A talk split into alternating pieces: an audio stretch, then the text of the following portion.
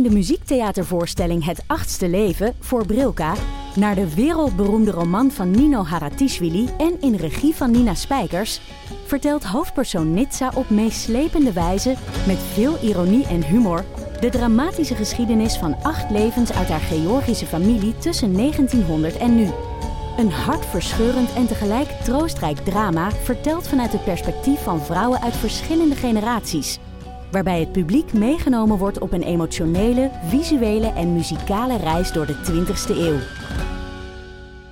Koop je tickets voor het achtste leven via oostpol.nl. Hoi luisteraar, wij zijn Hugo, Max en Leon van de Grote Podcastlas. Wij zijn drie geografen en elke week behandelen wij een ander land. We bespreken onder andere de geschiedenis, politiek, natuur, maar ook de sport, de muziek en natuurlijk het eten. De nijlpaarden van Pablo Escobar, de vele bunkers van Albanië en het verschil tussen een sheik en een emir zijn zomaar wat voorbeelden die langskomen. Maar we bespreken ook de geopolitieke invloed van China in Afrika en de impact van het Europese kolonialisme. Luister dus wekelijks naar de audioversie van de Atlas, de Grote Podcastlas. Leuk dat je luistert naar Boeken FM. Hou jij ook zo van gemak? Abonneer je dan op deze podcast, dan hoef je nooit meer een aflevering te missen. hey, en als je dan toch bezig bent, laat dan ook een recensie en een genereuze hoeveelheid sterren achter in je podcast-app. Dan kunnen andere luisteraars ons makkelijker vinden in hun podcast-apps en het geeft ons natuurlijk een goed gevoel van binnen. De leukste recensie wordt voorgelezen door Joost de Vries. Heb je een vraag of ben je onredelijk boos op ons? Stuur dan een mailtje naar boekenfm.dasmag.nl. Slechter. Dan gaat het wel heel slecht, ja. Kom ik wel op het spoor als ik praat? Ja, je komt wel op het spoor. Dat is wel een heel veeg Dat is toch teken. helemaal zeg. raar, toch? Ja. Zit er ergens hier een... Ik ben niet je beroep. Nee, wat ik wel. maar van wie heb jij het? Zeg ik niet. Oké. Dus de microfoon, de microfoon doet het.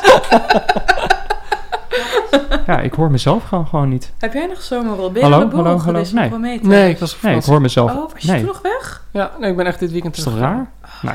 Nee, ik was met twee weken. Maar als ik wel op het spoor kom... Ja, maar Eh, roddels. fijn? Ik hoorde wel dat het Maar- uit is tussen... eh, Je kan nog de, ja, doe je koptelefoon maar even op, toch? Dan hebben we dat, weet je, ja, laten we het gewoon, en dan gewoon...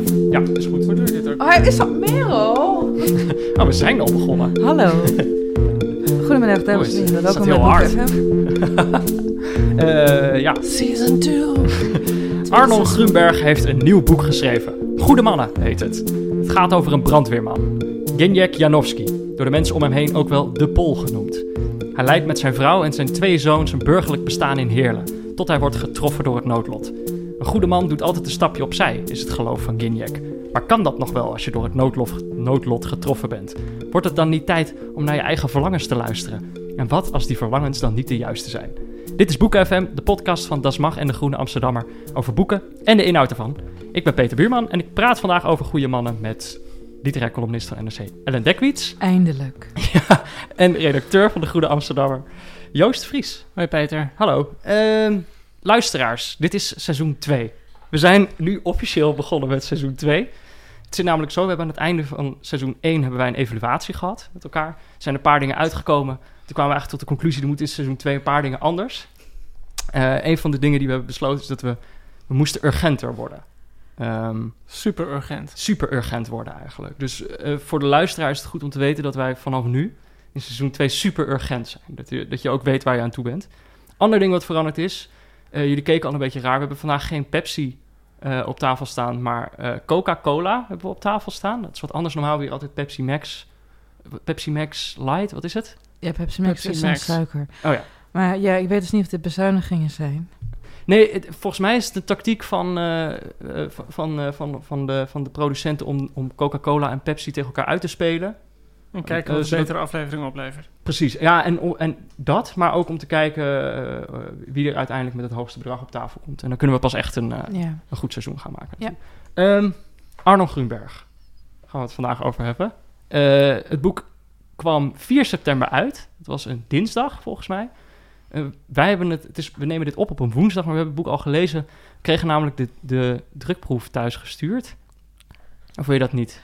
Maar dit klinkt heel knullig. Dat is toch grappig? Zo.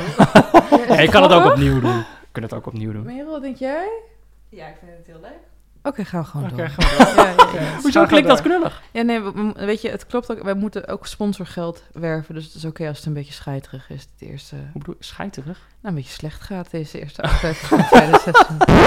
Je denkt, we gaan het tweede seizoen echt in met een knal. Ja. Nou, maar het, het was, we kregen opeens gewoon twee, twee, twee, twee stapels papier kreeg ik in mijn, in mijn brievenbus. Mhm. Dat was niet helemaal wat ik had verwacht. Ik had misschien toch eerder verwacht dat echt... Ja, Joost zit hier wel met een boek. Ja, hoe kan dat, Hoe Joost? kan dat? Nou, ik, ik heb het ook gelezen, zoals jullie. Voor het grootste heb ik het gelezen. eh, gewoon uitgeprint met een, een velletje plastic eromheen.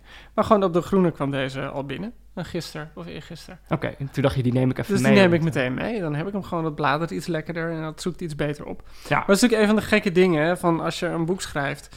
Dat het is een soort van magisch Word-document en eh, waar je eindeloos achter zit.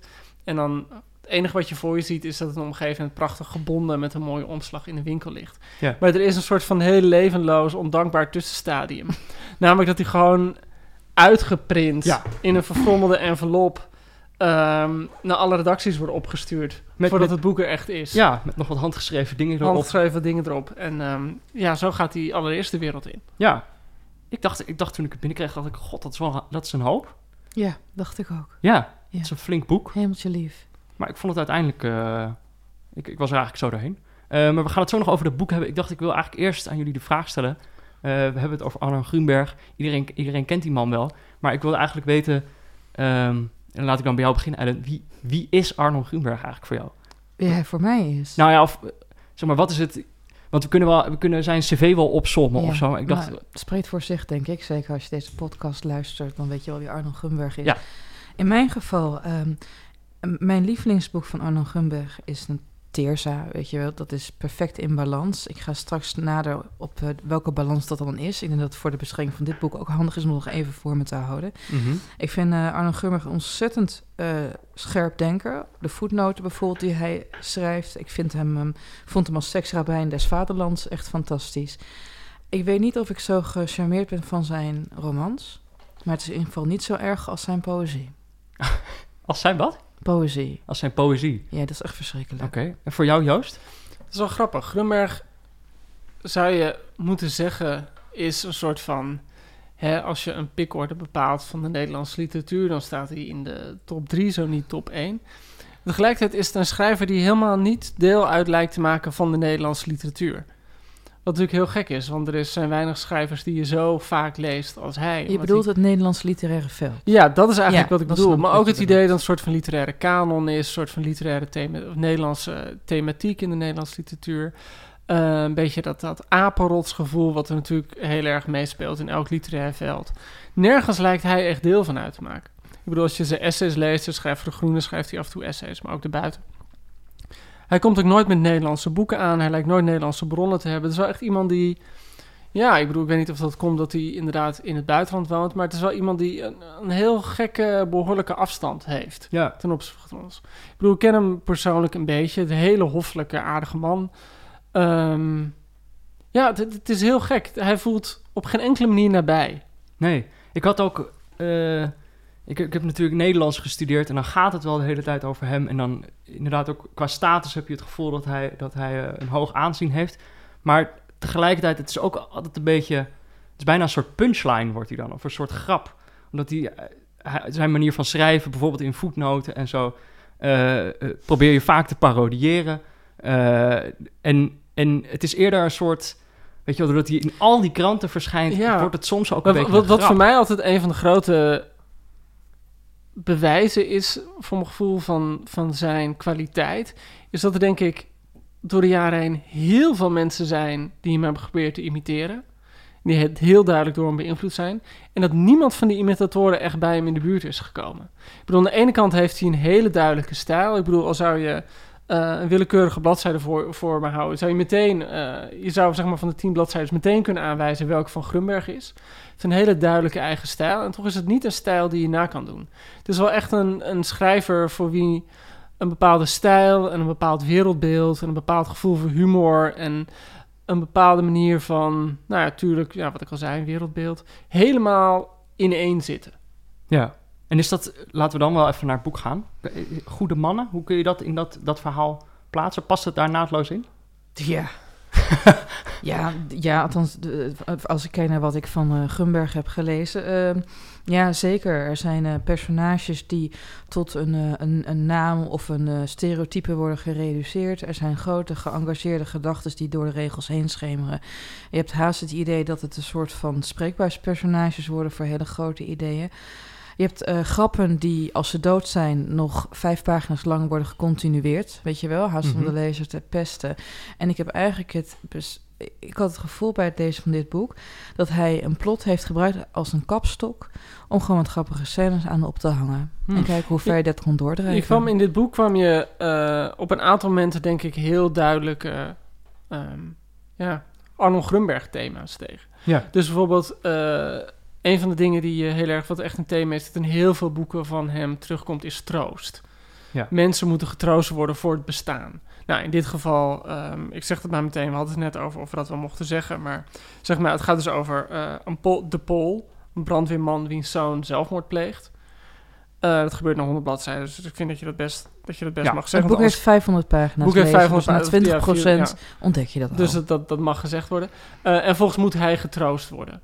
Volgens gaat het heel erg over lijden. En dat, dat lijden eh, moet dan allemaal fysiek gebeuren, afzien. Dat is ook echt zo'n thema dat terugkomt. Wat, wat je in de hoofdpersoon terug ziet komen, dat zie je echt in heel veel van zijn boeken terugkomen, is dat ze toch dat die soort van publieke afstraffing moet ondergaan. Eh, dus in die zin is dit echt, eh, wat je net vroeg, van is dit een typisch Grummig boek? Ja, dit is wel echt een, een, een- boek waarin je heel veel van zijn thema's terug ziet komen eh, op een net iets andere manier of op een, op een redelijk meer duidelijkere recht toe recht aan manier. Ja, want mo- moeten we nog even eerst wat duidelijker uitleggen waar het boek precies over gaat? Jij vat het net in twee zinnen samen. Een, een, een brandweerman met een, met een zoon die, die, die, die komt te overlijden. Ja, nou de eerste zin is... De Pool deed wat hij zijn hele leven al wilde doen. Hij was brandweerman. Eigenlijk heette hij Geniek Janowski... Maar iedereen noemde hem de Pool en op een gegeven moment had hij die bijnaam geaccepteerd, zoals je borstelige wenkbrauwen accepteert. Hij begon zijn oorspronkelijke naam te vergeten. Nou, ik denk dat dit wel heel eh, Grunbergiaans is. Grunbergiaans is. Dat Grunberg begint heel graag in zijn boeken, zet hij een personage neer en die brengt hij dan helemaal terug naar één gegeven. Maar het is hier ook, jij, jij- volgens mij versprak je even, want die, die naam spreek je toch uit als Genjek. Oh, Genjek. Maar je schrijft het inderdaad als Geniek. Gen- Geniek, ja. maar daar heb je hem ja, eigenlijk nee, al, nee, toch? Een bladzijde later staat inderdaad hoe je het moet uitspreken. Ja, maar daar Eh, heb je hem eigenlijk al, toch? Dat is eigenlijk al... eh En je spreekt als een gut check. good check? Ja, gut check. Oh, dan heb ik... Ja. Maar Nou ja, misschien goed. is dat in de, in, de, in de uiteindelijke versie nog veranderd. maar je schrijft het als geniek. En hij, er wordt volgens mij ook iets over gezegd... van dat die mensen af en toe moeten verbeteren... als ze denken dat ze het ook zo uitspreken. Maar goed, het is dus een personage die die terugbrengt tot die naam. En volgens is het een personage waarvan je de hele tijd te horen krijgt... hij wil niks. Hij heeft een gezin, hij heeft twee zoons. En er wordt gezegd, hij heeft geen hobby's. Hij heeft geen passies. Eh, hij leeft om te dienen, als het ware. Hij kijkt en, niet da- naar en dat andere nog vrouwen. niet eens super... Weet je, dat is ook geen passie voor Nee, nee, hem. nee. En dat is meteen een van mijn grootste bezwaren tegen deze roman. Als ik meteen daar al in die sloot mag Ga je, springen. ja, ga je Ja. gang. Het hoofdpersonage heeft geen enkel streven. Nee, maar dat is volgens mij ook... Super vervelend. Dat, ja, I don't care. maar dat is Het toch is ook- gewoon een totale Henk van Straten wat dat betreft. Maar de personages om hem heen, die, die, die, die worstelen daar toch ook mee? En hij zelf toch in zekere Ja, zin dat, ook dat is natuurlijk het typisch des Grunberg. Die heeft eigenlijk altijd personages die, of altijd, heel vaak, persona hoofdpersonen in ieder geval, die worden teruggebracht tot één ding. Dat ene ding is altijd passief. En op die passiviteit slaan alle andere personages op de klippen. En dat is er wat, denk ik, wat, wat, wat er in dit boek gebeurt.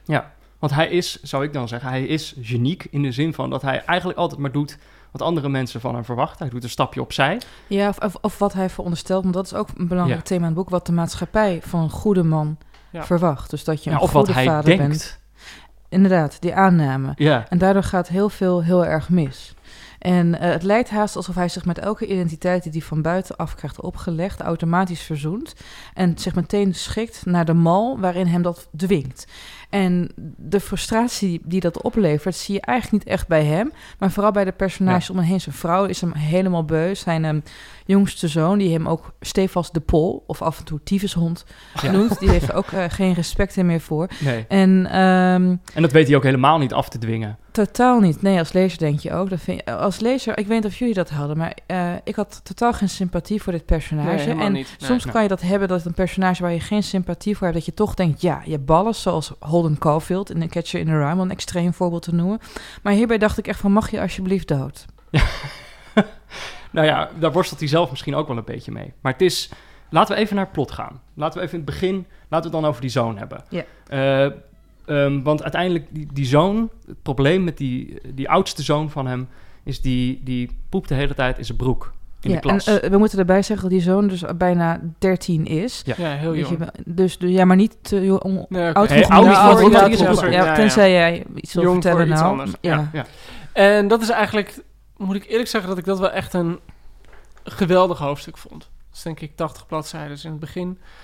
Ehm, waarin die zoon drie, vier keer per week op school in zijn broek poept. Ja. En ze, ze- hij zit aan de pillen en ze proberen van alles en het gaat gewoon niet anders. En de lerares roept ehm, vader en moeder bij zich van... God, doe er iets aan. Doe er-" En Ja. het lukt hun gewoon niet om te begrijpen wat er aan de hand is. En het lukt die jongen ook niet...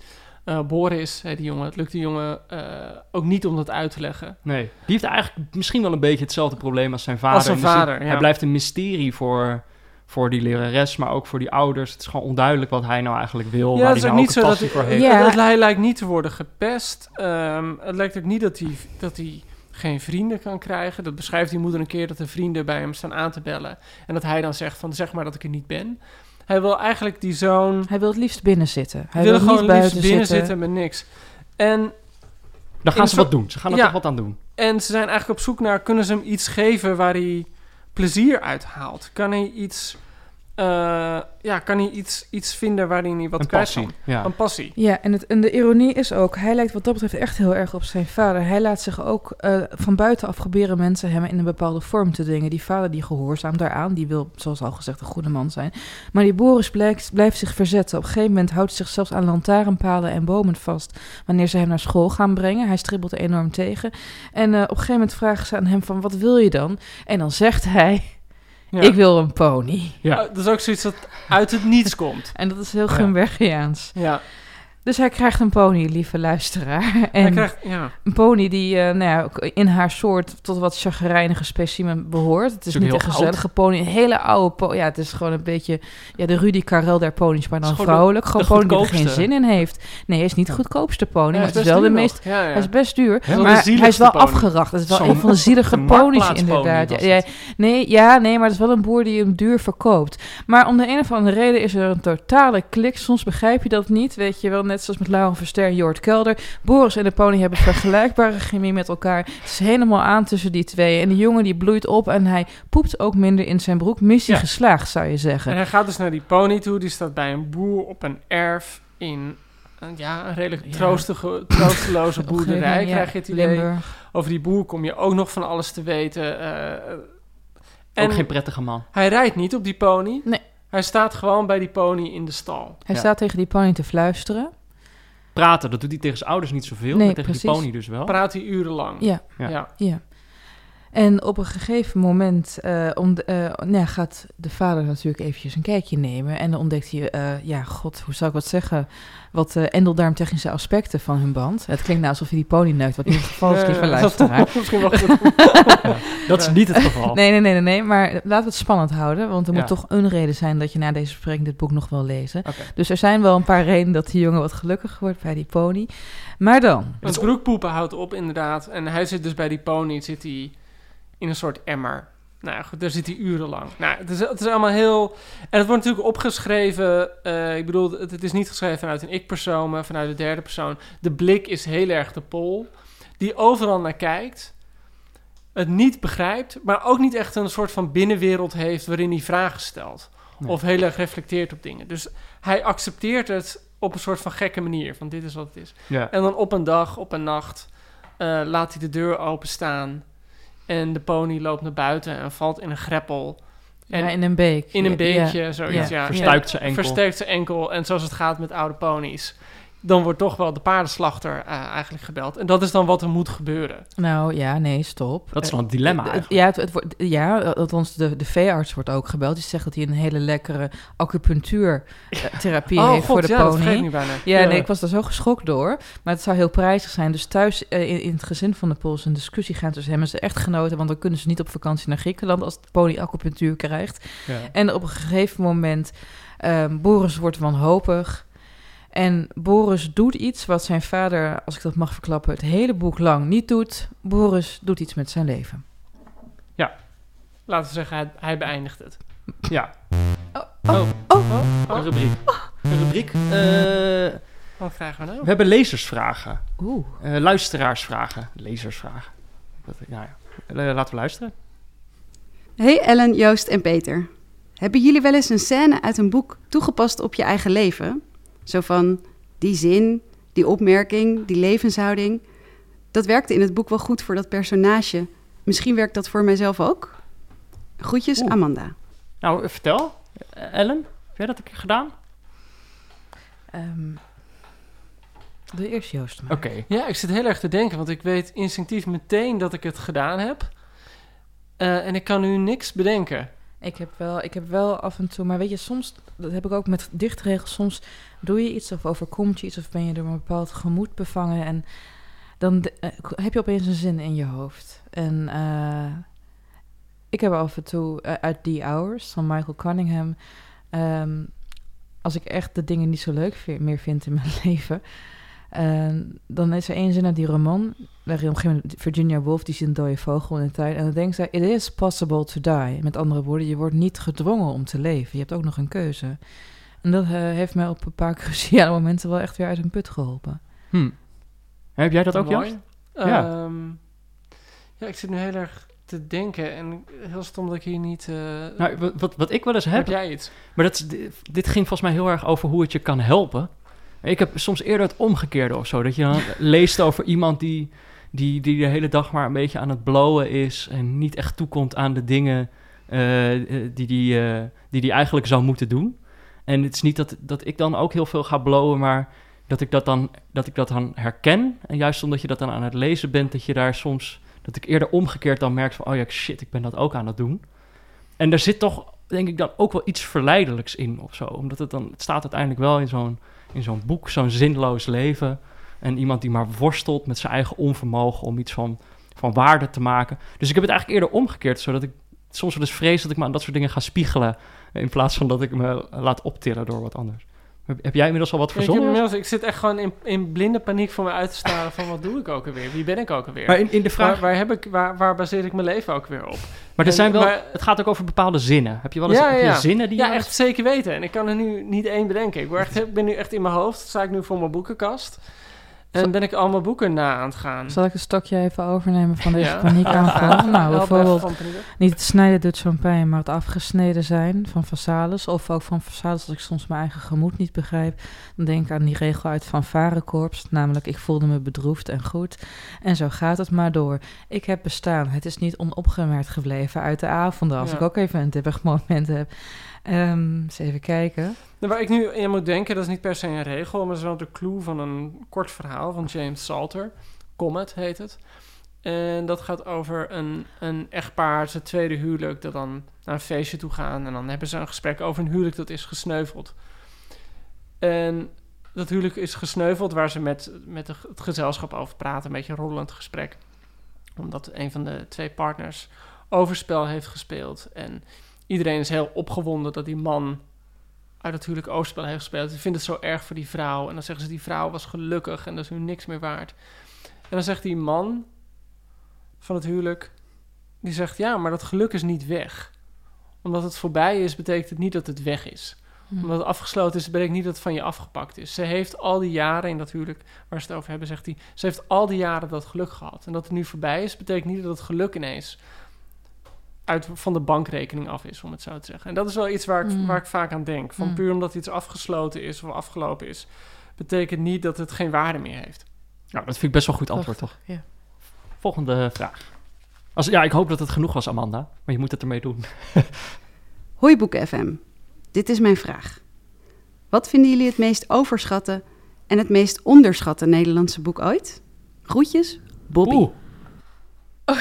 Zo, die, die Bob, draait, onze, onze intro gaat daar spontaan van af. Ik moet daar ook even over nadenken. zo, die draait er niet omheen. Overschat en onderschat. Ja, maar dat kan ik eigenlijk niet zeggen. Oh ja, moeilijk. Ehm, Ja, een nagelaten... Nee, eh, ik moet die titel even opzoeken. Twee seconden. Ga- Ja, is goed, ga je gang. Oké. Eh, onderschat. Ja, het is ook heel moeilijk wat is onderschat. Ja, Ehm, mag het strikt persoonlijk zijn hoor. Dus je mag gewoon... eh, nou, laat ik het zo zeggen. Ik heb deze zomer heb ik de aanslag gelezen van Harry Mulisch. En dit is nu de derde of vierde of vijfde keer. En ik denk wel vijfde keer dat ik het lees. En ik denk dat dat een boek is dat onderschat wordt. Ik bedoel, dat is een beetje gek, want iedereen Mm, heeft ja. het gelezen. Maar iedereen leest het als je 17 of 18 bent op de middelbare school. En dan lees je het met het idee van, goh, eh, goh wat is er eigenlijk gebeurd eh, die dag eh, in, 19, in eh, januari 1945? En dan lees je het heel erg om het intrige. En ik heb nu een aantal keer gelezen en ik vind het eigenlijk misschien wel het mooiste boek dat ik ken over eenzaamheid. Ik vind het echt monumentaal mooi hoe die beschrijft. Het gaat dus niet zozeer, eigenlijk vanaf het moment dat die aanslag wordt gepleegd, hoe ongelooflijk eenzaam en afgesneden van zijn leven die Anton is, waar het boek over gaat. En zelfs als hij gewoon een huwelijk krijgt en een tweede huwelijk en kinderen en succesvol is, dat hele boek houdt dat prisma van eenzaamheid. En dat hele boek houdt het beeld. Je leest heel erg het leven van iemand die niet meer bij zijn leven kan komen. Dat, dat, dat is volgens mij het perspectief van het boek. En eigenlijk is het dus ook een boek dat ik echt gewoon met tranen in mijn ogen kan lezen. En ik denk dat, dat iedereen kent het boek. Het is een klassieker en het was de grootste literaire bestseller ever. Ja. Er is een film gemaakt, noem maar op. Ik bedoel, het is, het is niet een boek dat onderschat is in de zin van... goh, dat, dat, zou, je, dat zou niet vergeten moeten zijn. maar niet op waarde Maar ik denk, dat, ik denk dat, het, dat, het boek, dat je het boek ook als literair object nog veel hoger kan waarderen dan dat er nu soms gebeurt. Ja. Ja. Ja ik, ja, ik heb zelf... Onderschat is natuurlijk altijd, altijd op een of andere manier makkelijker te zeggen dan overschat. Tenminste, dat heb ik dan. Eh, ik heb onderschat... Ja, ik, ik blijf een beetje in herhaling vallen... maar ik weet nog niet of ik het on-air al wel een keer gezegd heb. Maar ik ben, eh, ik, ik ben altijd wel weg Oh ja. van de boeken van Rob van Essen. Ehm, oh ja, fantastische schrijver. Ja, Fantastische korte verhalen En- ook. ja, absoluut. Die verhalenbundels jeetje, vind ik echt fantastisch. goed. Ja. Maar je hebt Hij die- komt in eh, oktober met een nieuwe roman, jongens. Thank Als, we, als stel, stel we zouden Ja. een podcast hebben waar we over boeken praten. Ja, Nou, dan moeten we daar eens over hebben. van Essen. Maar ik vind die, mee eens. het eerste boek van hem, Visser, dat is echt... eh, jij hebt hem laatst ook gelezen, omdat ik er niet over ophield, eh, Joost. Ja. Maar eh, dat, dat vind ik echt geweldig. En daar wil ik het eigenlijk al steeds met iedereen over hebben. En ik wil het zelf ook de hele tijd herlezen, terwijl ik dat eigenlijk normaal een zonde vind. Maar Visser dat is echt een uniek boek. Ja. ja. knotsgek, eigenlijk. Ja, maar ook gewoon, ik bedoel, we gaan het zo meteen met- over Gummert nog wel over ironie hebben. En wanneer werkt ironie en wanneer werkt het niet. En in Visser is Ja. ironie zo geweldig gedramatiseerd. Het is een verschrikkelijk probleem. Hij laat Het is zien echt wat het een- probleem hij laat is. echt het probleem zien van ironie. Ja. Echt op een hele mooie, indrukwekkende manier. Ja. Maar goed, dat is dus... Ja, het is natuurlijk fijner om te praten wat is onderschat en wat is overschat. Ja, Ik heb het trouwens nog niet gezegd, hè, kinderen, wat ik het Oké. miste. Want het Ja, zijn twee boeken die ik enorm onderschat vind. Allereerst eh, Een tevreden lach van Andreas Burnier. Ik weet niet of jullie het hebben gelezen. Nooit gelezen. Ik, Nee. weet wie Andreas uh, Benier is inderdaad. Eh, eh, in het boek is een jonge vrouw die worstelt met haar identiteit. Maar het, het leest zoals, zoals je The Waves leest van Virginia Woolf. Je gaat van bewustzijnstoestand naar bewustzijnstoestand. Totale trip. Ik snap niet dat het niet op nummer 1 in de kanon staat. En het tweede onderschatte boek is een boek dat desondanks... Dat heeft prijzen gekregen, heeft wel erkenning gekregen, maar nog steeds heb ik het gevoel dat, dat hij nog meer op een sokkel moet worden geplaatst. Vanwege de durvende fantasie. En dat is Tonkat van Peter Verhelst. Ja. Wij hadden eh, een paar jaar geleden, had de Wintertuin een, eh, een initiatief. Dat schrijvers moesten eh, een soort van pleidooi schrijven wat zij een boek vonden wat echt mee moest als, naar de kanon van de 21ste eeuw. Ik was gelukkig de eerste met Tonkat voor mezelf te- op te eisen. Want elke andere schrijver, waren er 30, begon als eerste met Tonkat. ah, Grappig over Peter Vels wat gezegd van dat hij meer prijzen heeft gewonnen dan lezers. Het is inderdaad zo iemand Ja. die heel erg Ja. gewaardeerd wordt op een bepaalde Ja. manier. Maar niet echt dat die stap naar het publiek eh, heeft, heeft kunnen maken. Ja, Toen- maar ik heb bijvoorbeeld een vriend die echt helemaal weg van hem is en die houdt Ja. daar niet over op.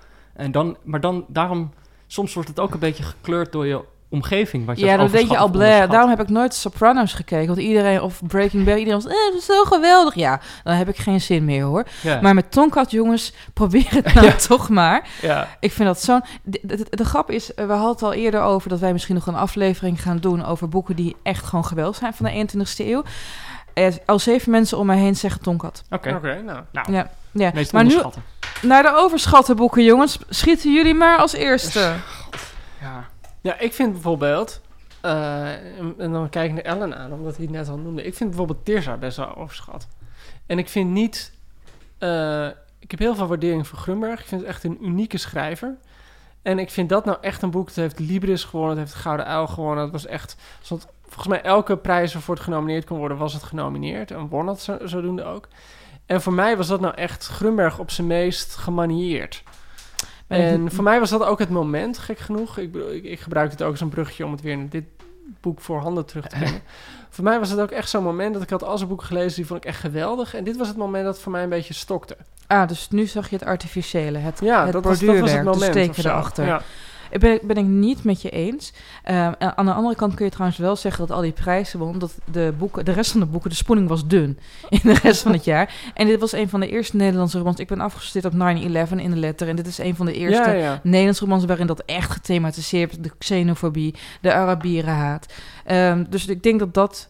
eh, weet je, ik vind het niet... Ja, het, is, het heeft heel veel prijzen gehad. Ehm, maar ik, ik vind dat wel terecht. Peter, wat vind jij nou echt een overschat Nederlands Nou, boek? Ja, ik, eigenlijk vrij actueel. Oh. Eh, ik bedoel, ik weet niet of ik dan het meest overschatte boek vind, maar dat is wat me nu dan te binnen schiet. Eh, Wees onzichtbaar van Murat eh Isik. Die natuurlijk Oh ja. juist eigenlijk omdat het die, die prijzen en al die lof heeft, eh, heeft, heeft gekregen. Enorme Eh, bestseller. Enorme bestseller en, en, en allemaal mensen... Kijk, zeg, ik ik wil mensen ook niet die het prachtig vinden, wil ik ook niet zeggen dat ze het verkeerd hebben. Maar ik heb het zelf gelezen en ik, ja, ik, ik heb het gewoon niet gezien. Zeg maar, integendeel, ik heb, ik heb me heel erg geërgerd. Ik heb allemaal dingen gezien die volgens mij echt niet goed waren. Mhm. En dan, als zo'n boek dan bekroond wordt, dan, ja. dan snap ik dat gewoon niet zo goed. Eh, dus ik, zou, ik vind, vond dat echt een overschatting, dat het die prijzen heeft gewonnen. Mhm. Eh, Ja. Dus ik zou die noemen. Maar dat is vooral omdat het, eh, dat ik dat nog kort gelezen, geleden gelezen Ja. heb.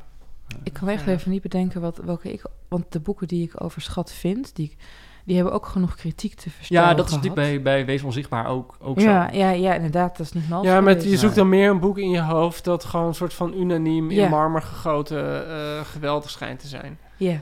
Eh, ja, maar het mag, laten we eens even kijken. Het mag ook oudere letter kunnen zijn. hè? ja, ik bedoel, de avonden vond ik ook niet Ik geweldig vond hoor. Sarah Burgerhart saai hoor. Ik vond Ja. Cornelia Wildschut vond ik veel leuker, maar Sarah... Eh, De Ja. avonden, vind vind je dat echt, Joost? Nee, nou, avond was gewoon niet mijn soort. Ik nee, ben niet, ik ben niet per se dat een vond ik Raven echt, was ik echt wel... ja. oh, Zullen we weer terug? We hebben, we hebben het Ja, ik heb een de keer scherm Ja, antwoord gegeven. ja. Dat komt wel een andere keer. Doei. Waar, nog meer vragen, Merel? Wat jammer, nu moeten we het hier over Gumberg hebben. Joost. Nee, ik dacht, eh, we, we hebben het net even over dat verhaal gehad, maar eh, ik, ik had gelijk al wat dingen rond, die, rond die, die pony. En dat zit echt nog in de eerste 100, 200 bladzijden, dat het vooral over dat beest gaat. Het vond ik best wel, het was best wel een grappige passages waren dat. En eigenlijk wat daaraan vooraf gaat, met die jongen die in zijn broek blijft poepen en hoe die mensen daarmee omgaan. Tuurlijk, eh, poepgrappen, beetje flauw, maar op een of andere manier, ze hebben dat gesprek met die lerares. En dat onbegrip wordt dan in één zin zo samengevat. Dat die lerares zegt van ja, het is niks. Het zit niet in zijn lichaam, die poep zit tussen zijn oren. ja. Ja, en dat- die zin vond ik gewoon ontzettend grappig. En dan denk ik later denk ik ook al van ja. Het grappige is dat ik dat hoofdstuk echt totaal niet... Ik, ik heb het echt met mijn hand op mijn borst gelezen. Ik vond het echt ongelooflijk... Ik vond het heel goed, het hoofdstuk. Ik vond het Ja. heel pijnlijk. Ik vond het heel goed en heel slim bedacht... dat Grummerg die depressie van die jongen op, op niet... door te beschrijven dat die jongen zo somber is... maar gewoon puur door wat hem overkomt. Je ziet, het is Ja. iemand die geen enkele grip op zijn leven heeft. Je ziet het verteld vanuit die vader... die eigenlijk geen idee heeft hoe de binnenwereld van een ander mens eruit ziet. Omdat hij ook geen idee heeft hoe zijn eigen binnenwereld eruit Nee. ziet. Eh, vond ik heel pijnlijk om te lezen. Ja. En heel, heel goed geschreven dus ook. Ja, maar ik vond het dus ook. En tegelijkertijd dat soort zinnen maakte mij dan wel aan het lachen. En dan dat gedoe met die pony, dan die veearts die komt. En het eerste wat hij zegt is: Ik ben ook jager. Jager, ja. Zei de veearts. Ja, dat vind ik wel een hele Ja. grappige zin. En eh vraag als: Wat kost dat? Acupunctu- acupunctuur voor een pony. Eh, ik vond dat soort dingen. Eh, vond ik gewoon wel echt grappig. En ik heb dat niet zo heel vaak. Ja, eh, Rob van Essen vind ik met Vlagen ook heel erg Oh, grappig. God, ja, ja. Maar eh, ik heb dat niet zo heel vaak als ik boeken lees, dat ik, dat ik het echt grappig vind. Maar Nee, Peter, Grunberg is... Ja, sorry. Sorry, eh, Peter, jij, jij, jij schrijft natuurlijk ook voor De Speld. En je bent natuurlijk, weet ik uit eigen ervaring, een bijzonder grappige persoon. Eh, en met grappige personen, die worden, op, die worden ook kritisch op grappigheid. Ja, ja dat Ja. is misschien ook wel zo. Ja, Nee, zoals nee. jij bijvoorbeeld met teksten hebt, dat je dan het borduurwerk ziet. Dat heb ik soms ook wel eens bij een grap, dat ik, denk, dat, dat ik dan denk, oh ja, dit is slim. Maar dat ik er nog niet direct om moet lachen. En dat vond ik hier wel knap. Dat er zitten dingen die mij gewoon lieten lachen tijdens het lezen. Maar had je dat continu? Want, want weet je, onder ons gezegd en gezwegen, ik ben ook ontzettend grappig. Maar op een gegeven moment vond ik echt dat het totaal dood sloeg. En dat is Nou, ja. Maar op een gegeven moment, je hebt in het Engels, ehm, that pony is dead, you can stop beating now. Eh, en dat had ik op een gegeven moment met elke heel, grap. heel letterlijk. Het eh, is zo letterlijk. geval, ja. Nou, maar Ja. ik, ik denk dat dat inderdaad wel een goed punt is. Want eh, in het begin was ik daar echt van onder de indruk. Dat ik dacht, oh, dit is, dit is grappig. Ja. Maar eh, naar het einde toe verging mij het lachen een beetje. Maar je hebt met maar niet Grunberg op een en goede humor, manier. denk ik... Je werd het zat. Ja, ik was, ja. En het paste dat- niet Niet zo dat het tragisch wordt, want dat kan natuurlijk ook, dat lachen je vergaat. Ja. Omdat het tragisch wordt. Nou ja, en omdat, daar hebben we, dat was een van de eerste dingen die we noemden. Je ergert je gewoon aan, kapot aan die, eh, tragische man. aan die man. Ja. Eh, en daardoor is het op een gegeven moment gewoon niet zo grappig meer. En dan zie je vooral hoe treurig dat allemaal is. Nou, wat, wat het is inderdaad met, met... Kijk, ik vind Grunbergs een van de weinige schrijvers... eh, die mij echt hardop kan laten lachen. En soms doet hij dat in, andere boeken wel... door bijvoorbeeld juist een grap heel lang vol te houden. En dan niet alleen te lang, want dat is natuurlijk een soort van trucje... maar echt bizar lang. Of er steeds op terug te laten komen. En in Huid en Haar heb je van die eindeloze telefoongesprekken... dat je helemaal gek wordt. En dan volgens... want er is een ander perspectief... Huid en Haar zijn vorige romans. En dan komt het perspectief weer terug... en dan gaat het gesprek nog weer door. Dat je er, en en dat, daar is hij heel goed in. Ja. Het punt met Grummer is dat hij soms zo'n manier heeft die een beetje gemanieerd is. Van grapjes. Weet je, bijvoorbeeld ehm die jongen overlijdt. En dat, dat is denk ik in de eerste helft van het boek een heel belangrijke vraag. Wat doen ze met de pony die achterblijft? Ja. En op een gegeven moment gaat hij terug naar die pony. En dan staat hij die, de pol die pony aan te slaan. En dan slaat hij die pony op zijn neus. Ja. En daar moest hij dan bijvoorbeeld heel erg om lachen. Dat hij dan die pony... Komt ook uit het niks. Uit het niks. Maar dat is natuurlijk de hele tijd wat het met het personage is. Hè? Alles dat hij doet, komt uit Ja. het niks. Ja. Eh, dus, en daar moest ik bijvoorbeeld heel erg lachen omdat hij die pony slaat. Maar dan later, weet je wel, dan, dan heeft hij het met die vrouw over die pony. En dan zegt die, die vrouw, Wen, die zegt... Goh, moeten we die pony laten afmaken? Want die staat er nu te verbieden. Dat heeft ze niet verdiend. En dan is echt zo'n Grumberg-grap die je heel vaak tegenkomt. Dan zegt hij, maar wat heeft ze dan wel verdiend, de Ja. pony? En dat is echt gewoon zo'n ja, omkering. retorica. En ja. dat is, dat, is- ja, dat is Ja. een soort van retorisch. Ja, maar hoezo heeft Ja. een pony iets verdiend? Weet je, dat is ja, een soort grap. Ja, Ja. oké. ja. En, en er zitten meer van die dingen in. En soms is iets stijl en soms iets een maniertje. En op een gegeven moment kwam ik tegen, bladzijde 271 als je het wil weten. Mhm. Ehm, eh, dan hebben ze het over iemand, een, een, een vrouw met wie eh, de brandweerman, de pol, iets, iets, een soort van gekke relatie krijgt. Niet helemaal.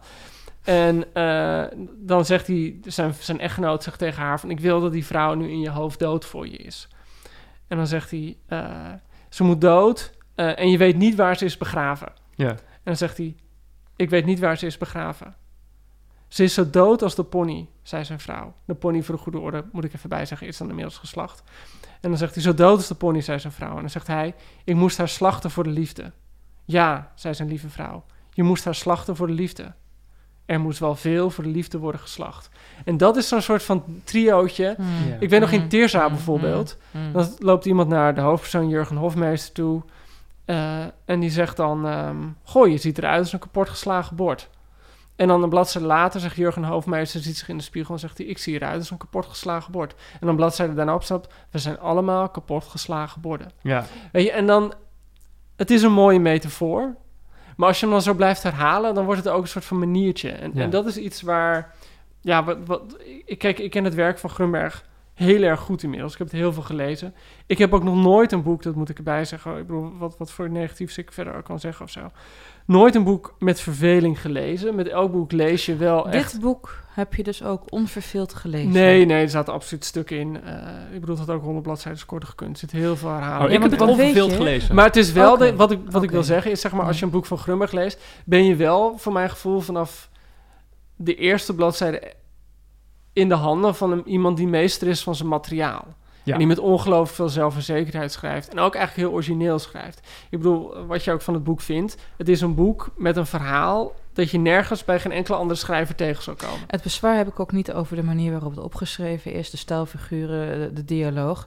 Het zit mij niet op het microniveau, maar op het metaniveau. Vertel. Want op een gegeven moment denk ik echt van waar gaat het nou eigenlijk over? Want we hebben het nu de hele tijd over eigenlijk de eerste 100 pagina's nog maar gehad van het boek. Ehm, de, de toehoorder denkt nu van, oh, dat gaat dus over een pony. Ja, nee, precies. Ja.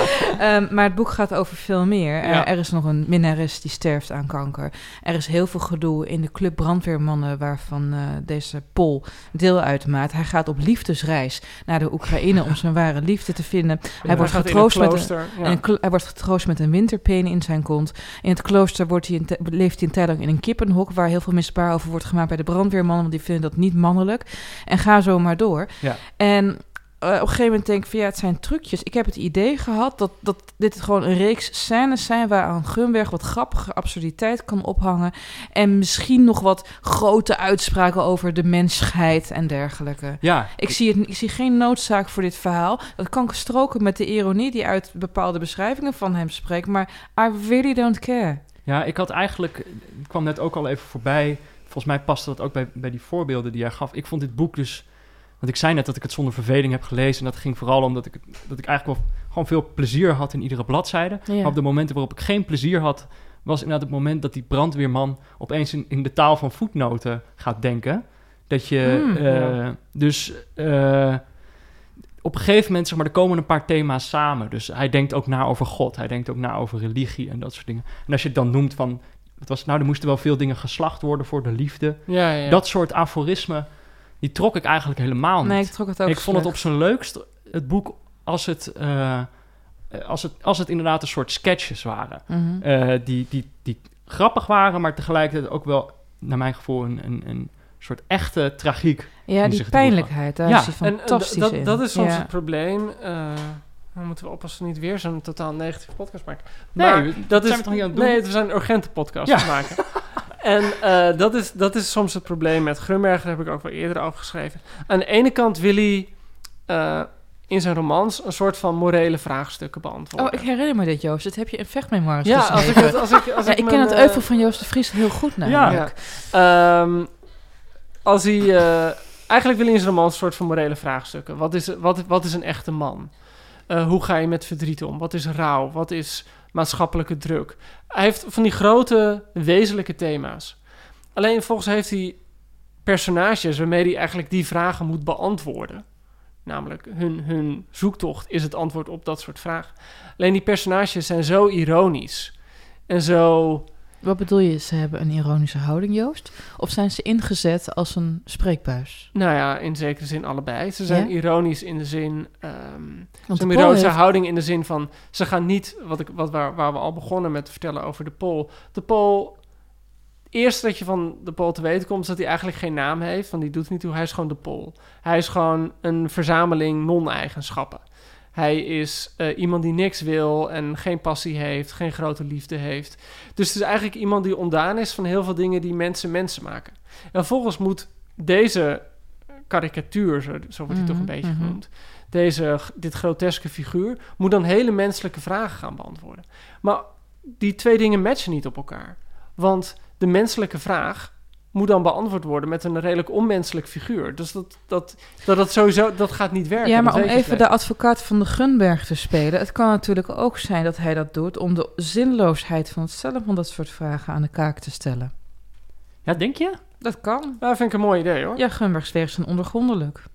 Ja, maar ik had dat gevoel heb ik niet hoor, als ik het lees. Ik heb wel, want het boek gaat de hele tijd over troost, dat noemden we ook eerder al. Die personage is ook echt op zoek naar troost en stelt zichzelf vragen over wat het dan eigenlijk is. En dat vond ik dan soms wel inderdaad, die gedachte vond ik zo artificieel. Als hij dan nadenkt over wat troost is, dat wordt dan op, in zulke puntige zinnen opgeschreven. Dat ik denk van zo, wat jij zei, die zoon, hoe zijn depressie eigenlijk wordt, niet letterlijk wordt benoemd, maar wordt beschreven. Dat miste ik dan eigenlijk heel erg bij die brandweerman. Ja. Eh, ja, op een of andere manier zit je in zijn hoofd en die gedachten voelen dan niet. Ja, want op een bepaalde manier denk je ook dat, dat volgens mij is niet alleen die zoon depressief, ze zijn het allemaal. Op een bepaalde manier. Ja, Ik bedoel, de vrouw van Beckers, hè, de vrouw van zijn collega, waar hij een soort van eh, raar iets mee krijgt, lijkt me wanhopig. Ja. Zijn vrouw lijkt me wanhopig. Zelf lijkt hij me totaal opgesloten, depressief in zijn eigen gevoel. Eh, Ja, Ja. hij heeft een sterk onvermogen om zich te uiten. En dan komen we ook weer terug op het, een ander thema van deze roman. Mannen die niet weten hoe ze man moeten Ja. zijn. Een geforceerde, ja, een gefrustreerd rollenpatroon. Want bij die brandweer hebben ze ook allemaal een beetje een probleem... wat zich op een, in een hele heftige scène op het laatste uit... hoe mannen moeten zijn. Ja. En, wat, en dat, dat is eigenlijk ook... De roman heet natuurlijk ook een goede Eh, man. Een goede man. Ja, goede, Goede mannen. mannen. schat. Goede man, nou, sorry. Ja, meervoud. Ja, ja, ja, ja, ja, ja, sorry, ik ben ja. in de war met het boek, het boek van Rob van Essen dat eraan komt. Dat heet Een Goede Zoon. Oeh, Oh, een hoop goede mannen, Nou goede ja. zonen. Oké, Maar ga, ga- ga, ga door. Oh, Ellen. het echt overschat woord. mannen. Ja, nou ja, mannen dus, inderdaad. En ehm, op een gegeven moment zie je met hoeveel onzin van derden je akkoord gaat... zolang je denkt dat ze, vriend, dat ze je vrienden zijn. Ja. En dat Ja. is de ene, het enige moment waarvan ik het, ro- de roman in moreel opzicht... echt interessant begin Ja. te vinden. Ja. Maar dan heb je ach, wel de 465 pagina's aan ponies... Ja.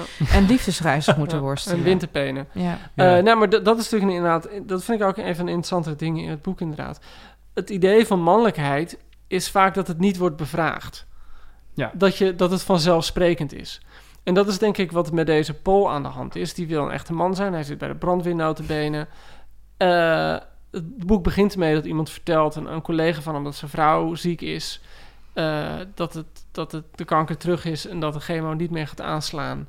Die breekt in tranen uit en vervolgens is er... Ja, krijgt hij dan van sommige mensen een huk, maar niemand weet er raad mee. Het wordt ook eigenlijk gedaan zo van... Oké, Ja. Eh, hoe Nou, zijn we hier weer vanaf? En, eh, nee, Joost, dat, dat, dat, dat- nee, want de- mensen brengen lasagneschalen. Ja, vol. nee, maar, ja is goed, dat is als materiële zijn steun. vrouw, als zijn, vrouw eh, Ja. als zijn zoon is overleden. Dan Ja. kwam de brandweer de hele tijd langs Ja. om zijn gang te verven en lasagne te brengen. Maar inderdaad, het, het is niet een soort van moment dat, dat, dat je het op, over emoties hebt, maar dat je het alleen een soort van kunt afhandelen door een handeling te verrichten.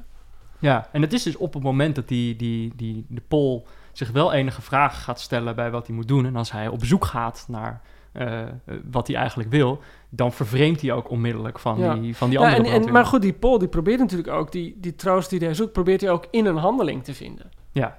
Of het nou is om te zorgen voor de pony, of juist door een soort van eh, zichzelf eh, lijststraffen te laten ondergaan, of dus juist nogal niet aantrekkelijke seks te hebben.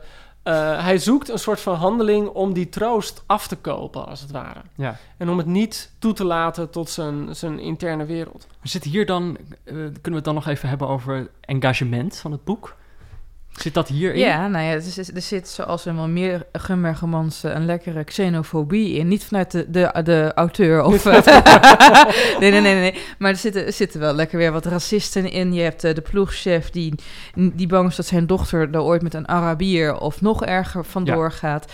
Eh, op een gegeven moment uit die xenofobie zich in een geweldstaat tegen een eh Oekraïnse vrouw. Ja.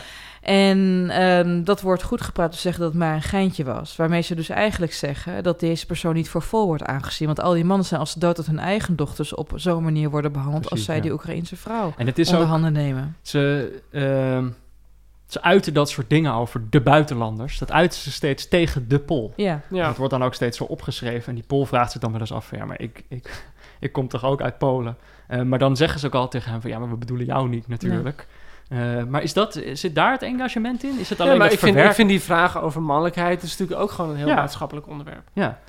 Maar zit er dan... Er is misschien dan nog één ander onderwerp... waar we het nog niet over hebben gehad. En dat gaat ook over... Er is een andere man in dit verhaal. Eh, we komen hem voor het eerst tegen op die boerderij. Eh, hij is dan... eh, hij, hij, hij zorgt voor de, voor de boer en zijn vrouw. De mensenknecht. De De mensenknecht. mensenknecht, Op de boerderij ja. loopt de knecht rond, die Ruud. verzorgt de, boer, de, de dieren. ja. Maar er is ook iemand die de mensen moet verzorgen. Dat is de mensenknecht. Dat is wel het, misschien wel het meest... Hoe zeg je dat? Het is niet, ook niet echt een personage. Dat is echt Nee, een, een... Hij concept. staat ergens Maar dat is echt een concept. Dat, Ja. Ik bedoel, het is ook echt... Ik bedoel, zoals Grunberg heel lang de rubriek de mensendokter had. Ja. Zo is dit. Dat is, dit is eigenlijk de dit, mensen. dit is gewoon de mensendokter. Ja. Ja. Eh, maar ik vond dat... Dat was ook dat ik dacht van... Goh, dit, dit is wel heel conceptueel. Ja, eh, dat hij zijn intrede deed. ja Eh, dat merk zoals- je ook in alles. Hoe Ja. hij spreekt. En, eh, Hoe hij spreekt. En, en dat hij dan zo'n kaartje heeft. Visitekaartje. Waarop hij dan zijn naam zo heeft doorgestreept. Dan staat alleen mensenknecht. hij, hij stelt zich alleen maar dienstbaar op. Maar is dat, is dat ook een grap? Of is het daadwerkelijk iets waarvan, waarvan Grunberg... Want er wordt op een gegeven moment gezegd dat dat, dat dat is wat er nou eigenlijk mist in de wereld. Een mensenknecht. Later wordt de mensenknecht ook het... eh, wat is het, menselijk verlengstuk? Ja, dat zo van, van, de ex-vrouw van, eh, van, van de Pol. Weet je, hij, hij, hij, maakt er eigenlijk hij, hij maakt er satire van. Ja. Want ehm, een van de problemen die uit dit boek spreekt over de wereld om ons heen... is dat er te weinig dienstbaarheid is, ook te weinig altruïsme. En dat als er altruïsten zijn, zoals de Pol... dan wordt er weer misbruik van gemaakt of op neergekeken. En de mensenknecht die heeft in de loop van deze roman... maakt hier een bloeiend bedrijf met 20 werknemers van. Ja, Ja. Dus er is een enorme behoefte naar mensenknechten. Ja, maar ook niet aan mensen die uitbreiden, zijn om een ja. slaatje uit te slaan. ja. Terwijl tegelijkertijd schemert ook wel door, want die, de, mensenknecht is ook toch ook wel een persoon. Eh, hoe heet die? Paul? Heet die Ruud. Paul? Ruud. Ja, ja. Ja. Hij, heet Ruud. hij, is, hij is Joods, maar hij ziet er als een Ariër uit. Zo Ja. Maar er sch- er schemert ook wel een beetje door dat, dat, dat het met hem ook niet helemaal lekker gaat. Toch? Ik bedoel, hij is uiteindelijk ook... eh, eh, eh, Hij zit onder de plak. ja, en, maar hij is met... Ik weet niet of dat dan per se zo, zo slecht is, maar hij is met astrologie bezig of zo. oh, toch? Peter, wat zeg je nou over je eigen relatie? Nee, Vandaar dat ik jou af en maar toe niet hoor. Dat ik van Peter zeg wel, maar onder die plak waaronder je zit. Nou, maar de hoofdpersoon van dit boek zit, zit, eh, zit in zekere zin... eh, heeft hij ook geen eigen verlangens. Dat zou je misschien ook wel de plak kunnen noemen. denk ik, ja... Weet je wat, die mannelijkheid, is dat dan dat je niet onder de plak zit?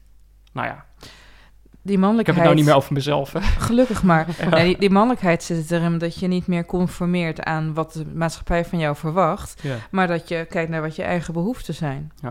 Oké, ik denk dat we het genoeg over het boek hebben gehad. Maar misschien kunnen we nog wel even... Hoe...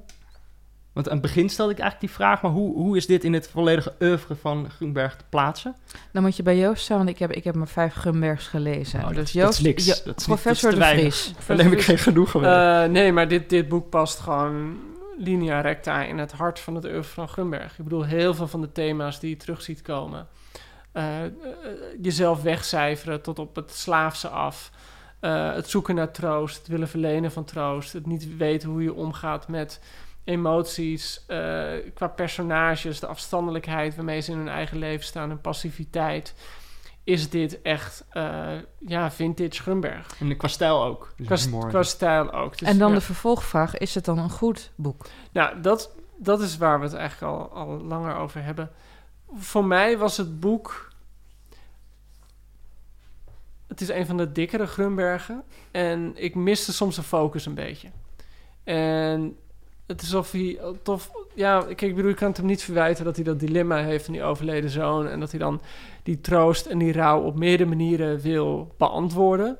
Maar dat gebeurt dan op zoveel manieren door elkaar heen. Met zoveel scènes die maar blijven duren. Dat het, dat het soms een beetje baggy aanviel, om het, aanvoelt, om het zo te zeggen. Wat bedoel je met baggy? Baggy als zeg maar een te grote broek. Weet je Oh, wel, met te veel vouwen erin. En zo voelt het soms een beetje aan. Dat je dacht van, goh, het is niet... Het is niet eh, Grunberg heeft ook veel strakkere boeken geschreven. Strakkere broeken. Broek, strakkere, strak, Skinny jeans. ja. ja, skinny jeans. Maar dit is dus geen eh, Dit- tight, Nee. Nee. slim fit. Daar ben je het mee eens. Ja, daar ben ik het compleet mee eens. Eh, eh, als hij zich alleen had gehouden aan, eh, aan de eerste twee hoofdstukken, had je een prima roman gehad. Hm. Niks te klagen, laat die pony doodgaan, bam, einde. Maar Ja, stel- er moest ja. nog een zoektocht naar God in. Er Ja. moest een liefdesreis naar de Oekraïne in. En het hangt van slordigheden aan elkaar. En de slotscène waarin hij eh eh, soort van zegt van... ja, God is kut, bla, bla, bla. Sorry, I'm not buying it. En ik voelde me echt, wat dat betreft... Ik bedoel, ik, ik, heb, ik, ik heb me echt af en toe zwaar verveeld bij dit boek. Oh, Hoe eloquent hij ook is... Hoe scherp, daarvoor gaat het te lang door. Daarvoor zijn de personages te erg van bordkarton. En daarvoor werkt de ironie niet goed genoeg. Ja. Maar Peter- Nee, maar ik had inderdaad vooral met die, die liefdesreis naar de Oekraïne. Dat ik dacht van, god, dit Nou, Moet ja, dat ik had Ben nou? jij bij- beter? Ik had dat bij het klooster eigenlijk. Dat ik was, in eerste instantie was ik verrast. Dacht ik, oh, we krijgen opeens echt een Een totale Esther change. Gerritsen roman. Ja, maar dat, dat, krijg, ik krijg een totale change of scenery. En was Ja. ik eigenlijk wel heel, werd ik daar wel enthousiast van Ja. of zo. Dacht ik, oh, ik ben wel benieuwd hoe deze persoon zich gaat gedragen in een totaal andere omgeving. Maar daar vindt vervol- vervolgens niks plaats. Het is een soort Nee, het, het, uitstapje. het wordt vermeld en daarna in flashbacks. Hij was in een klooster. Ja. Maar nou krijg je een over, brief van ja. zijn vrouw. Ja. Ja, Terwijl daar ik had- heel veel op. Ik had op zich zo'n omslag, denk ik, wel gewaardeerd als hij dan de tweede helft van het boek alleen maar in het klooster had gezeten, bijvoorbeeld. Dan had ik, maar het is een soort, hij probeert het even, komt weer terug. En dan gaat hij inderdaad nog naar, naar, naar Oekraïne op een liefdesreis.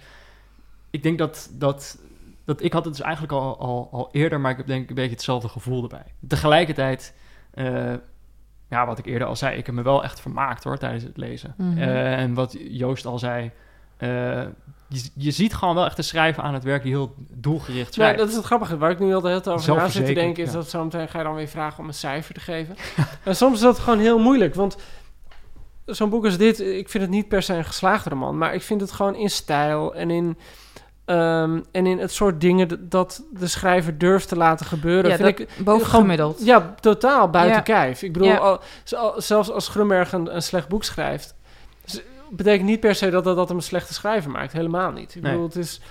ehm, Maar dat is natuurlijk ook, als je, als je zo'n cijfer gaat geven, dan, dan hou je, neem, heb je er onmiddellijk al rekening mee gehouden dat het Grunberg is. Ja, precies, precies. Net zoals Ja, als je een slechte tuurlijk. foto ziet van Doutzen en Kroes. Ja, dan is het nog steeds Doutzen en Kroes, hè? ja. Maar het is bij Grunberg, weet je wel, hij moet wel een heel goed boek schrijven, wil je hem een hoog cijfer geven, toch? Ja, om die belofte in te lossen. Ja, op dit moment misschien, hè? Ja. Ja. ja. en weet je, dit had zo'n... Weet je, wel, het, af en toe had ik bij deze roman dat ik dacht, dit is fantastisch. Ja. En wa- Ja. Waarbij je net, waarbij jou, hij jou als lezer telkens op het verkeerde been Ja, trekt. ja. Van ben ik nou een satire aan het lezen? Of ben ik nou een totale tragedie aan het lezen? En dat maakte Ja. mij ontroerd. En op een gegeven moment ontspoort het en wordt het, is het vis nog vlees. Ja. Ja. En ehm, eh, weet je, het, het, het leuke is van in zo'n boekenwereldje zitten als gekke dichter zoals ik. eh, al je vrienden schrijven natuurlijk ook romans. En elk jaar ben je altijd bang dat een van de grote schrijvers, Connie Palme, Arnold, Tommy, een roman uitbrengt. Want dat je, nou, dan gaat hun kans op een nominatie. Ja. En aan het begin dacht ik bij deze roman van, nou, dit wordt een Librisprijs. Dit wordt een A, weet je wel, hoe die dingen tegenwoordig ook heten. Mhm. En na 150 pagina's was ik eigenlijk haast een beetje opgelucht voor mijn lieve vrienden die komende maanden nog een boek kun je uitbrengen. niet- Ik had hetzelfde. Dat ik, dat ik Echt? die eerste 150 bladzijden las, dacht ik, wauw, dit Ja. is Ja. Dacht Dit- van, dit is steengoed. fuck, Ja, En je ziet het daarna wegglijden, inderdaad. Ja, ja. En, maar die eerste 150 pagina's, zeker het hoofdstuk over die zoon... vind ik echt van een soort kwaliteit en een soort pijnlijkheid. En wat, je, wat jij al zei, precies die combinatie van dat je je afvraagt... is het nou om te lachen of is dit heel pijnlijk? En ik vond het heel zielig en pijnlijk. Dat ik echt dacht, zo, dit, dit is een niveau... eh, dat bijna niemand haalt. Ja, Nee. ik had precies hetzelfde. Dus inderdaad in het begin. Maar ik, ik ben er nog niet helemaal achter waar dat precies voor mij dan misging. Want ik denk inderdaad ook dat hij Nou, ergens die voor, mij was het, voor mij was het wel echt... eh, ik bedoel, Ellen begon al een paar keer over endeldarmen. Maar op een Mhm. gegeven moment de combinatie van endeldarmen met winterpenen. eh, en toen werd het, dan werd het voor mij... Toen dacht ik, oké, dit De gaat tiende nu... keer dat dat dit- gebeurt. Ja, dat, wat gebeurt best vaak ook dan op een Ja. gegeven moment. Ja, maar ja, en ik had het dus zelf denk ik...